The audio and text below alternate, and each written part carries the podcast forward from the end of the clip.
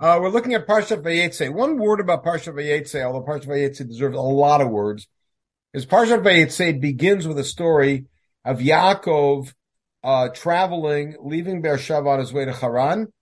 And it is all one Parashat Mesorah, meaning if you open up a Sefer Torah, there are no Parsha breaks in the entire Parsha Vayetse. As a Ba'al Kriya, that's a little bit of a challenge. And it ends with Yaakov on his way back from Haran, having an encounter with Malachim and renaming the place Machanayim, just as on the way out, he had an encounter with Malachim and renamed the place Beit El, the famous scene. Subsequent to his arrival in Haran, he has negotiations with Lavan.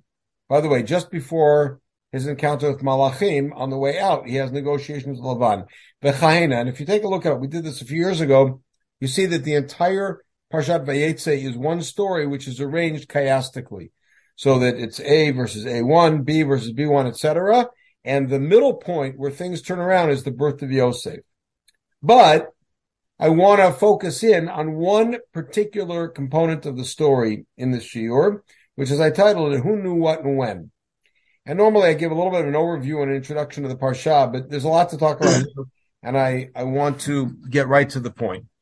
The question is, who knew what and when about the swap of wives? Right? Now, if I were to ask the average person on the street, who knew about the swap of wives in advance, what would your answer be? Nobody. Nobody knew about it. Lavan didn't know about it? What would be your answer? If I asked the average guy on the street, what would their answer be? Lavan knew. So Lavan certainly knew, and I will suggest that the average person on the street would say that Rachel and Leah knew, based on the fact of a very popular midrash. We're going to take a look at it, but let's take a look at the text first. All right, the first 8 Psukim I'm going to just summarize. Yaakov, after his vision in Beit El, makes his way to Haran, encounters some other shepherds out there, asks how Lavan is doing. Here's Lavan, here's his daughter Rachel. He sees Rachel. And now we'll pick it up. Odenu medaber imam. He's talking to the shepherds. Rachel ba'a imatzon, or as we say it in our house, ba'a imatzon, asher le'avia ki ro'ahi. All right, she's coming with the flock. She is the shepherdess. V'hi kasher ra'a Yaakov Rachel bat Lavan achimo v'tzon Lavan achimo. V'yigash Yaakov v'yegel Lavan me'al pi ha'be'er v'yashk etzon Lavan achimo. There's a lot of emphasis here on who everybody is, who Rachel is, bat Lavan achi imo, Rachel's his cousin, and she has his uncle's sheep, and he waters the sheep of his uncle. A lot of emphasis on family here. Okay, but not for today's year. Vayishak Yaakov lo Rachel, Yaakov kisses Rachel, vayisad kol avayivka, and then he raises his voice and he weeps. Vayaged Yaakov lo Rachel ki achi aviahu v'chi ben Rivkahu. So he introduces himself. By the way, this is interesting because the last guy to show up and be involved with water at the well also. Put a lot of gold on a girl and then asked who she was. This time he gives her a kiss and asks who she was afterwards.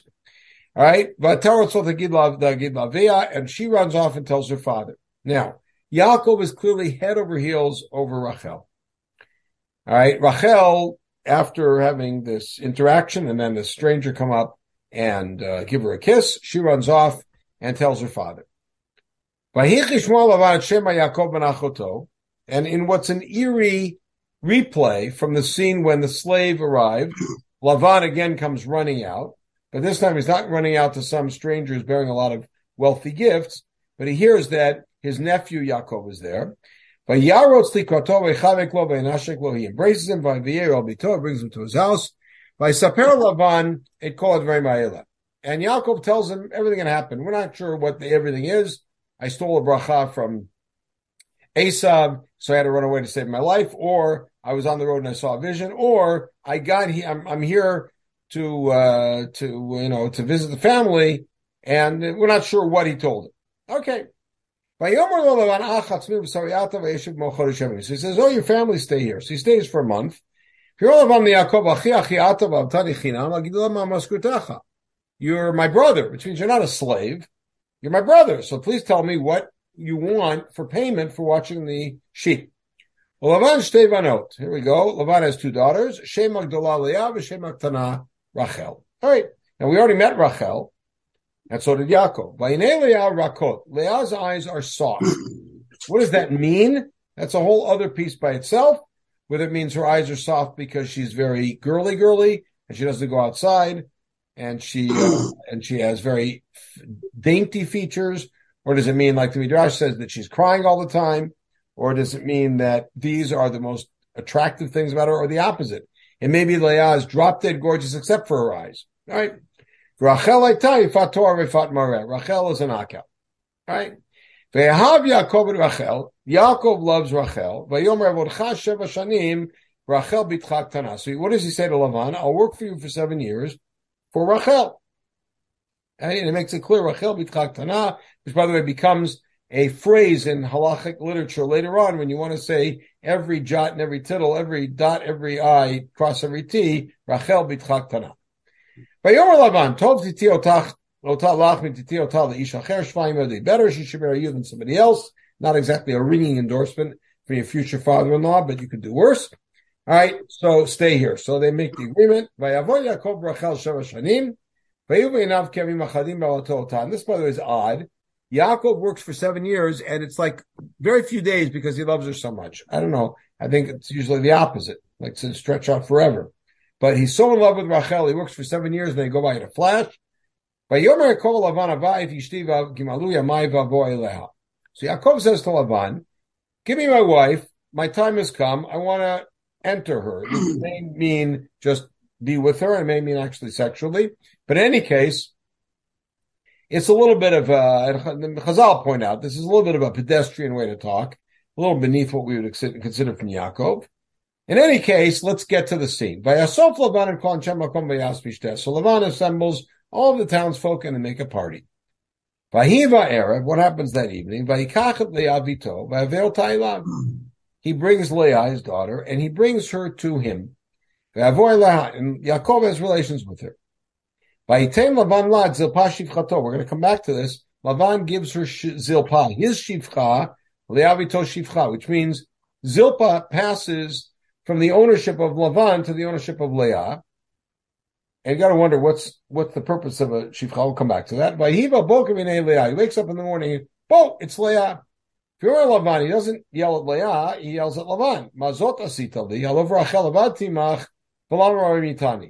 What did you do to me? I worked for you for Rachel. Why did you trick me? Now notice what's said, but notice what's not said. We don't do such things in our place. To put the younger before the elder. The elder wasn't married yet. Malei shvuazot, give this girl her week, meaning give Leah her week. And then I'll give you the other one. Notice the other one. He doesn't mention the names of either of his daughters. And then you'll work for me for another 7 years. Okay. So he works for 7 years, gets married twice within a week, in 8 days. And then works for another 7 years. So Yaakov does that. He gives Leah her week of celebration. And then he gives him Rachel. And again, he gives one of his shvachot named Bilhah to Rachel as a shivcha. He has relations now with Rachel, and he prefers Rachel to Leah. And then he works for another 7 years. That's the story. We all know the story. Several things that we have to presume or assume in this story. One of them is that the party was a separate party, meaning the men were sitting with the men, or everybody was sitting everybody, and the bride was elsewhere. Either all the women were together, or the bride was elsewhere, and only later on was the bride brought to her husband for the first time in a private, darkened room. Because otherwise there's no such thing as in the morning suddenly she's Leah. Okay, but that's not our problem. The question I want to ask is, who knew about this? Who knew about this deception that Lavan was giving Leah instead of Rachel? And by the way, this deception is absolutely huge in Jewish history. Because if this deception doesn't happen, and Yaakov marries Rachel, then Yaakov marries only Rachel, and that means whatever kids he have are all the children of Rachel or Rachel's handmaid. And then they get along however they get along. But all of the squabbling that happens because of Yosef doesn't happen. and we don't end up in Mitzrayim. I mean, Chazal often point the finger at Yaakov in different ways for causing us to end up in Mitzrayim, having to do with the favoritism of Yosef. So that may be why Lavan made it into the Seder. That Lavan bikesh lakor takol, Lavan, by pulling this switch, ended up trying to destroy everything, because having two sisters as co-wives is destructive. So the question is, who knew about this deception? How many options do we have? Well, let's start with this. How many players are there in the story? How many actors are there in this story? At least four. There's four. Right. There are four. There's Yaakov, there's Lavan, there's Rachel, there's Leah. Right? I'm not going to talk about the townspeople right now. Now, if there are four people, just a little bit of math. If there's four people, how many different options are there as to who was aware of what was going on?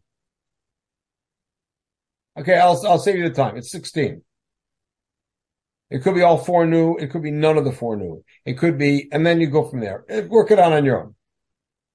16 different options, but that's not true. There aren't 16 different options. Because who are we absolutely sure did not know about this? Yaakov. Right. And who are we absolutely sure did know about this? Lavan. Good. So there's really only about four different options left.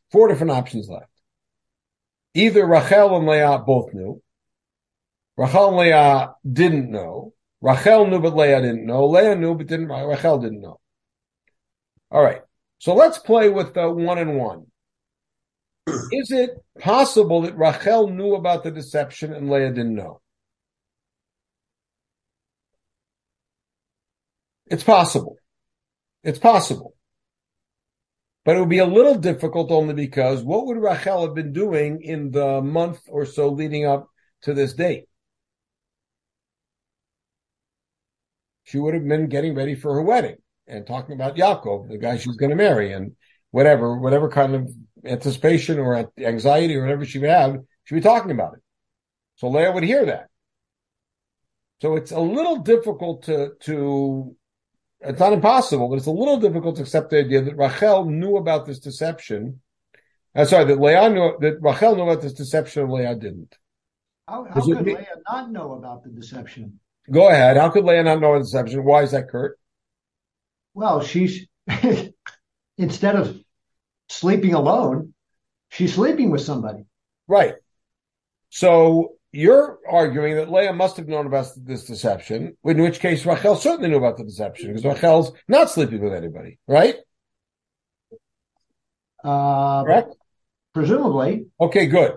So let's take a look, and I will tell you why most people, again, when you stop them on the street, will argue that everybody knew about this, and the only person in the world who didn't know what was going on was Yaakov. All right? I'll support that. Here we go. Let's start with Targum Hamiyuchas Li Yonatan. We talked about this last week. Vayetze? Yeah. But you could distinguish between her knowing before the deception and at the moment, because Lavan could have said to her, go, at the last moment, where she would have had no clue about any of it. Who? Leah. Isn't she going to get dressed in some way? No, I'm saying she would know at that moment, but I'm saying, meaning she didn't plan the deception. We have no way of knowing that. I'm not saying planning it, but was she aware at some point, 5 minutes, 10 minutes in advance, right, that she was going to be going in as a deception, meaning right, Yaakov's going to expect somebody else. In the meantime, it's going to get me. Okay. So the conventional wisdom is that Leah and Rachel were both in on it, and Yaakov was the only one. When they found out is a different story. I'm not dealing with that. Did Lavan tell Rachel after 1 year, or did Yaakov tell Rachel a month before? Or did Lavan tell Rachel the day before? I don't know.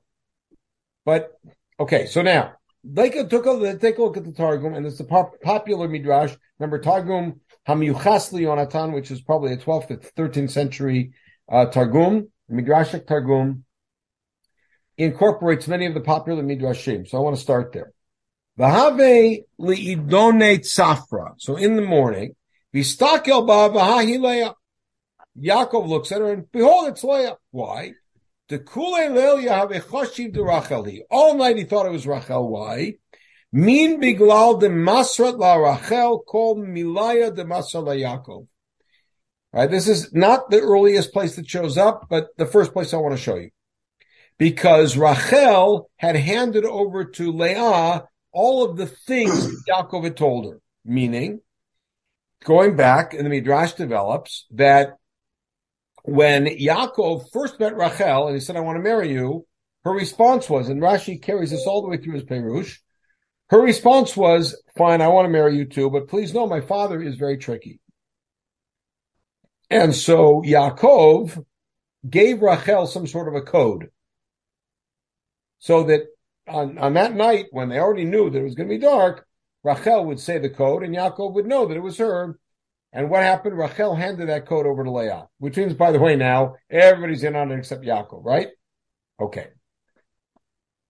In the Midrash Agada, which is a Midrash, slightly later Midrash on Breshit, you have the same idea shows up. Now this is on a later pasuk that's going to be critical for our discussion later on. And we'll come back to this Midrash when we see that pasuk. But you see that this idea of the Simanim, the secret code that Rachel gave to Leah, is something that they're both aware of. Now I want to show you another piece of the puzzle, which is just a remarkable Midrash. The Midrash Breshit Rabbah on our pasuk of the party. I'm going to summarize the first part and then show you the last and the end of it. It's a killer.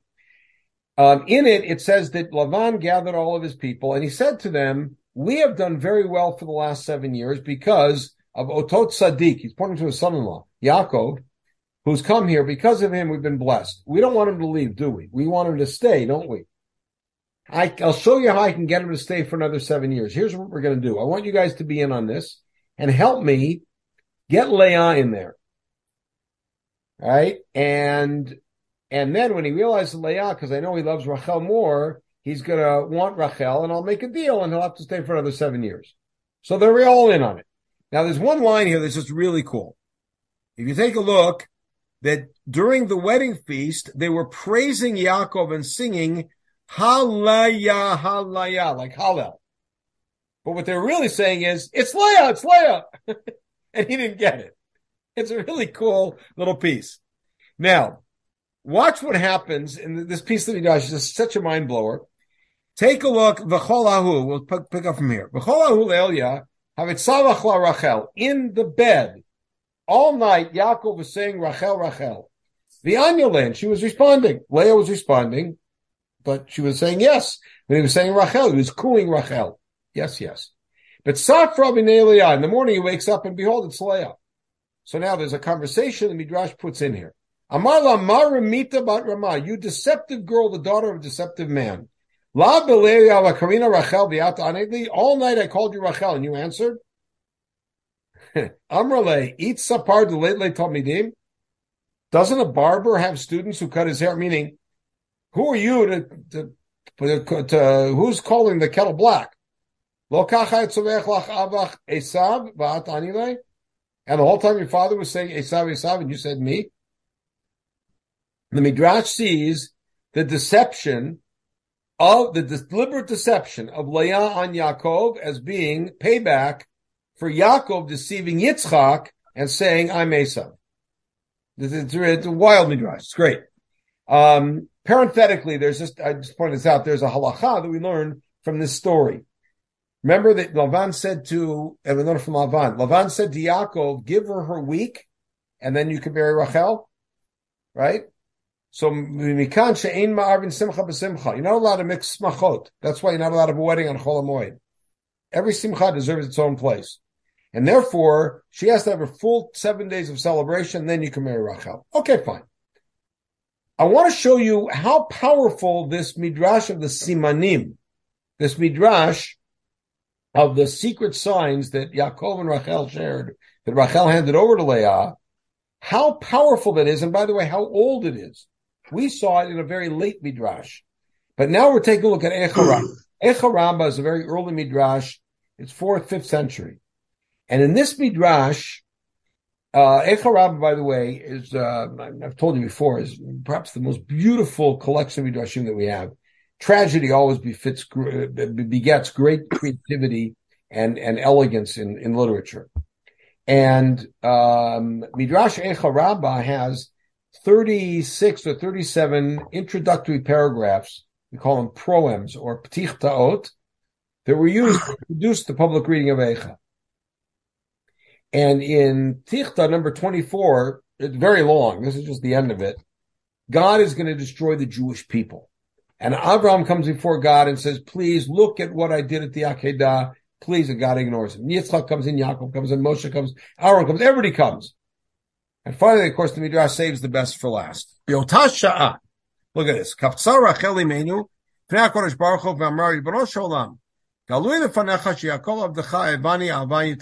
know that Yaakov loved me very much. He worked for my father for 7 years just for me. When I was supposed to marry him, father convinced me or asked me to swap with my sister. I was very bothered. Right? When I knew about it. He said, at that point, I found out. So I told Yaakov, let's make a secret code so father doesn't pull this shtick. In other words, the code now, according to this midrash, was set up just before the wedding because she knew that he was going to play shtick. I changed my mind and I withheld my own lust. I had compassion for my sister, that she shouldn't be embarrassed. Because what will happen? Leah will come in. She won't know the code. Yaakov's going to throw her out. She'll be shamed.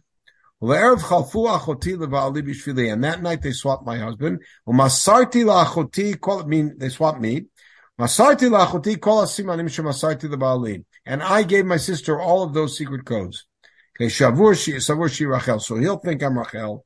And then she says, and with that zchut, save the Jewish people, and God responds and does do it, and that's, of course, the famous passage in Yirmiyahu, Kol B'Rama Nishma, etc. All right? This shows up, like I said, Rashi quotes this piece about the Simanim, and that's how Yaakov thought it was Rachel all night, and in the morning he realized Leah. Okay. So, like I said, if you were to ask the average guy on the street who knew about this deception, the answer would be Lavan, Rachel, and Leah. Were they all willing and complicit? Rachel, maybe, maybe not. But one way or the other, Rachel did cooperate by giving the simanim, and Leah was also in on it, which means, by the way, the whole time, Leah knows that she's not really the preferred wife. She's not even the wife. And Rachel certainly knows she's the preferred wife. She's the one who's the real wife, but she's going to have to wait or maybe give it up totally because of her sister's place in the family and her sister's honor, etc. Okay. And that's certainly one way to look at it.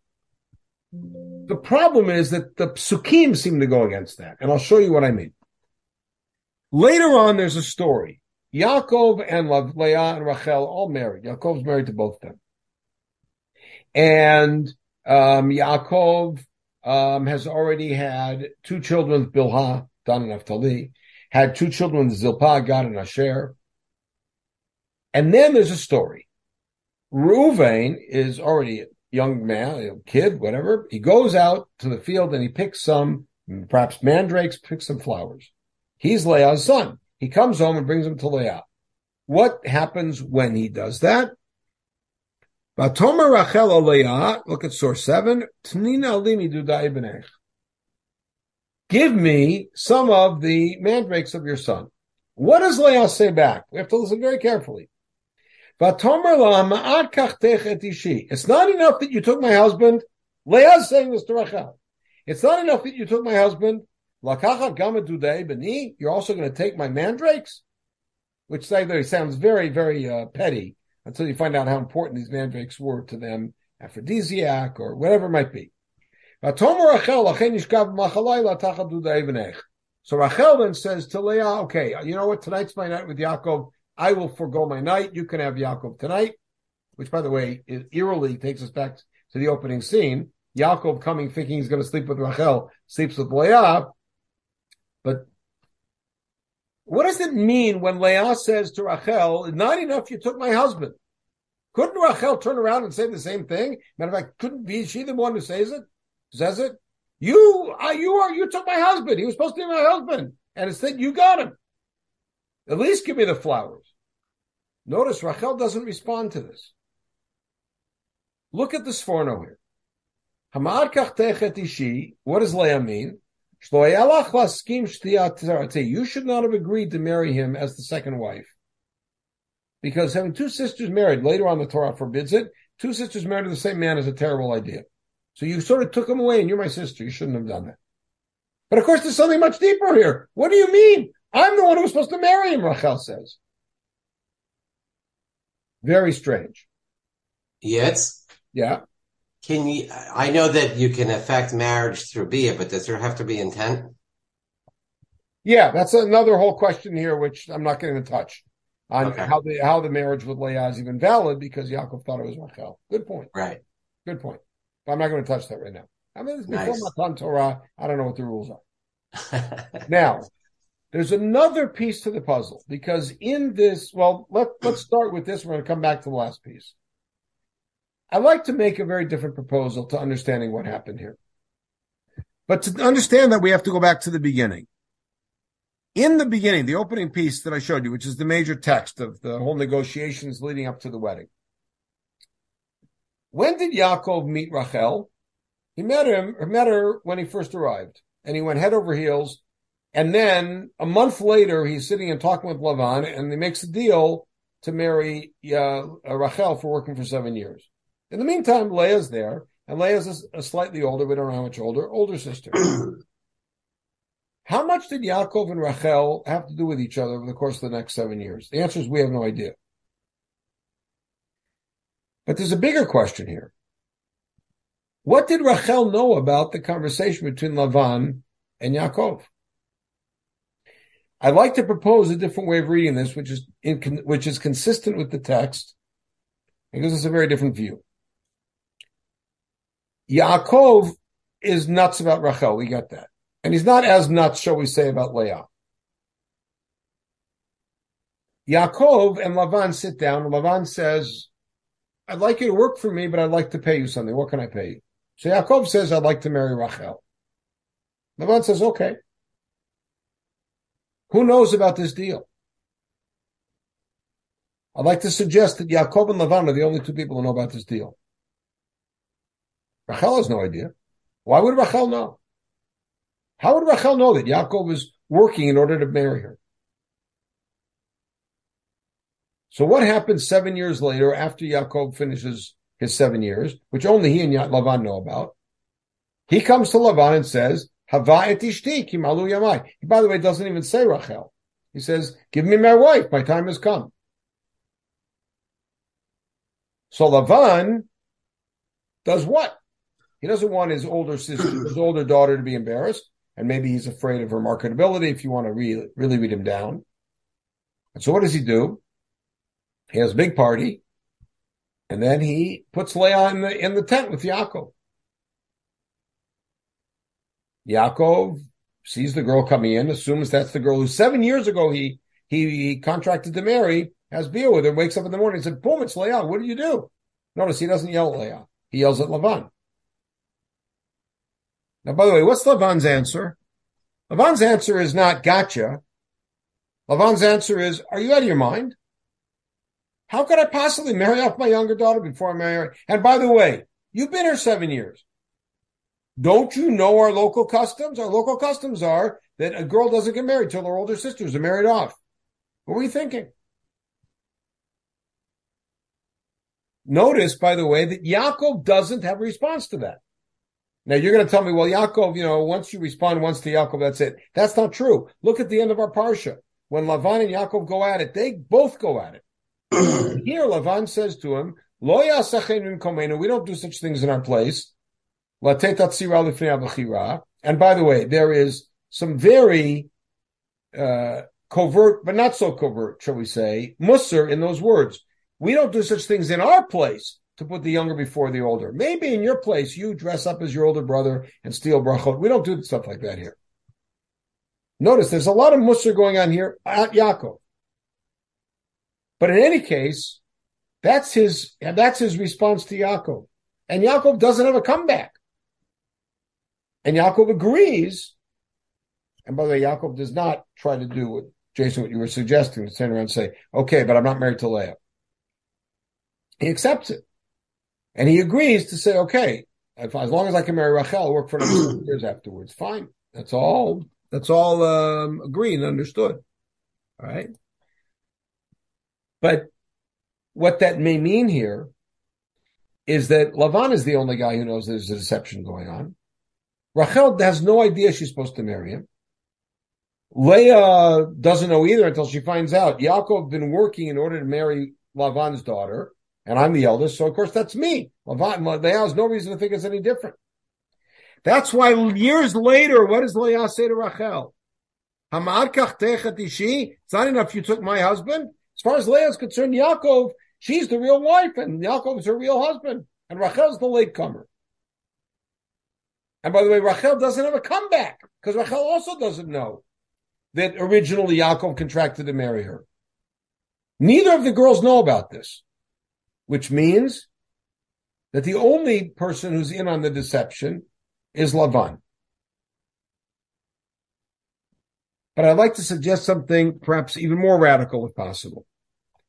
If you take a look at the end of the Parsha, the introduction to the end of the Parsha, the last big scene in the Parsha is when Yaakov leaves. That is prefaced with this passage. Yaakov suddenly hears Lavan's sons, who, by the way, didn't exist yet. They suddenly show up. And they're saying, Yaakov took everything that our father owned. He made all of this wealth of his from our stuff. In other words, they're complaining that we're losing our inheritance. Yaakov looks at Lavan. Lavan is no longer looking at him like he was back in the day. Which means that Yaakov now senses an antipathy coming from Lavan, right? An antipathy coming from Lavan. In other words, Lavan now doesn't like him, as opposed to what it was like before. Which means, by the way, that when Yaakov looks at Lavan, even after the switch, and even after the 7 days for Rachel, and after the next 7 years, he's still looking at a friend. He's still looking at somebody who's on his side. And now suddenly he feels that Lavan is against him because Lavan suddenly has sons, obviously born later, and the sons have grown up, and the sons are now complaining about their inheritance. And guess what? Blood is thicker than water. Okay, I get that. Which may be the proper answer to our question is, nobody knew about the deception because there was no deception. And that Yaakov doesn't look at Lavan as being a deceptive guy at this point. It plays out later. Because, again, Yaakov at one point, when he first got there, a month after getting there, said, I will work for you for 7 years for Rachel. Leah is older, and of course everybody assumed that by the time that 7 years came, Leah would probably already be on her second kid with her husband. Surprise, surprise, Leah's not married. It should have been pshita to everybody that Yaakov's going to marry Leah. There is no deception. And that's why Lavan's response works, and Yaakov doesn't respond back, doesn't have a comeback. And so therefore, when we look at this entire scene, we have to view it differently, away from the Midrash, just within the proper sense of the text. Another piece to this puzzle is that there aren't just 4 players here. It's possible that there are 6 players here. Because in each scene, in each scene of marriage, Lavan gives Leah to Yaakov, and before he wakes up in the morning, Zilpah's in there. Which sounds like Zilpah is presented as now Leah's handmaid who's with her in the room. And the same thing with Bilhah. Maybe they are in the room, maybe not in the room. But they're part of the relationship. Which means that now we have more people who are, we think, in on it. which, of course, the larger the conspiracy, the harder it is to keep it quiet. What's the role of Zilpah and Bilhah as another piece by itself? And that we have to look at. But I'd like to suggest that what we have here is not a deception, but rather the proper noag, the proper custom of the place and time understood that Rachel knows nothing about the fact that she was promised to Yaakov. Leah knows nothing about that. And Leah does not come in assuming she's tricking anybody or anything of the sort. And that's why she can make the claim later on, Ma'at Kachtech et Ishi. A different way of looking at the story. Now, why is this Midrash so significant? It's showing up in the Targum and it's showing up in Midrash Eicha. The Midrash about Rachel has a very powerful significance in its place in the Midrash. But as Pshuto Shel Mikra, very difficult to support it. And again, I think that the Psukim argue actually against it. In any case, a different way of looking at the story.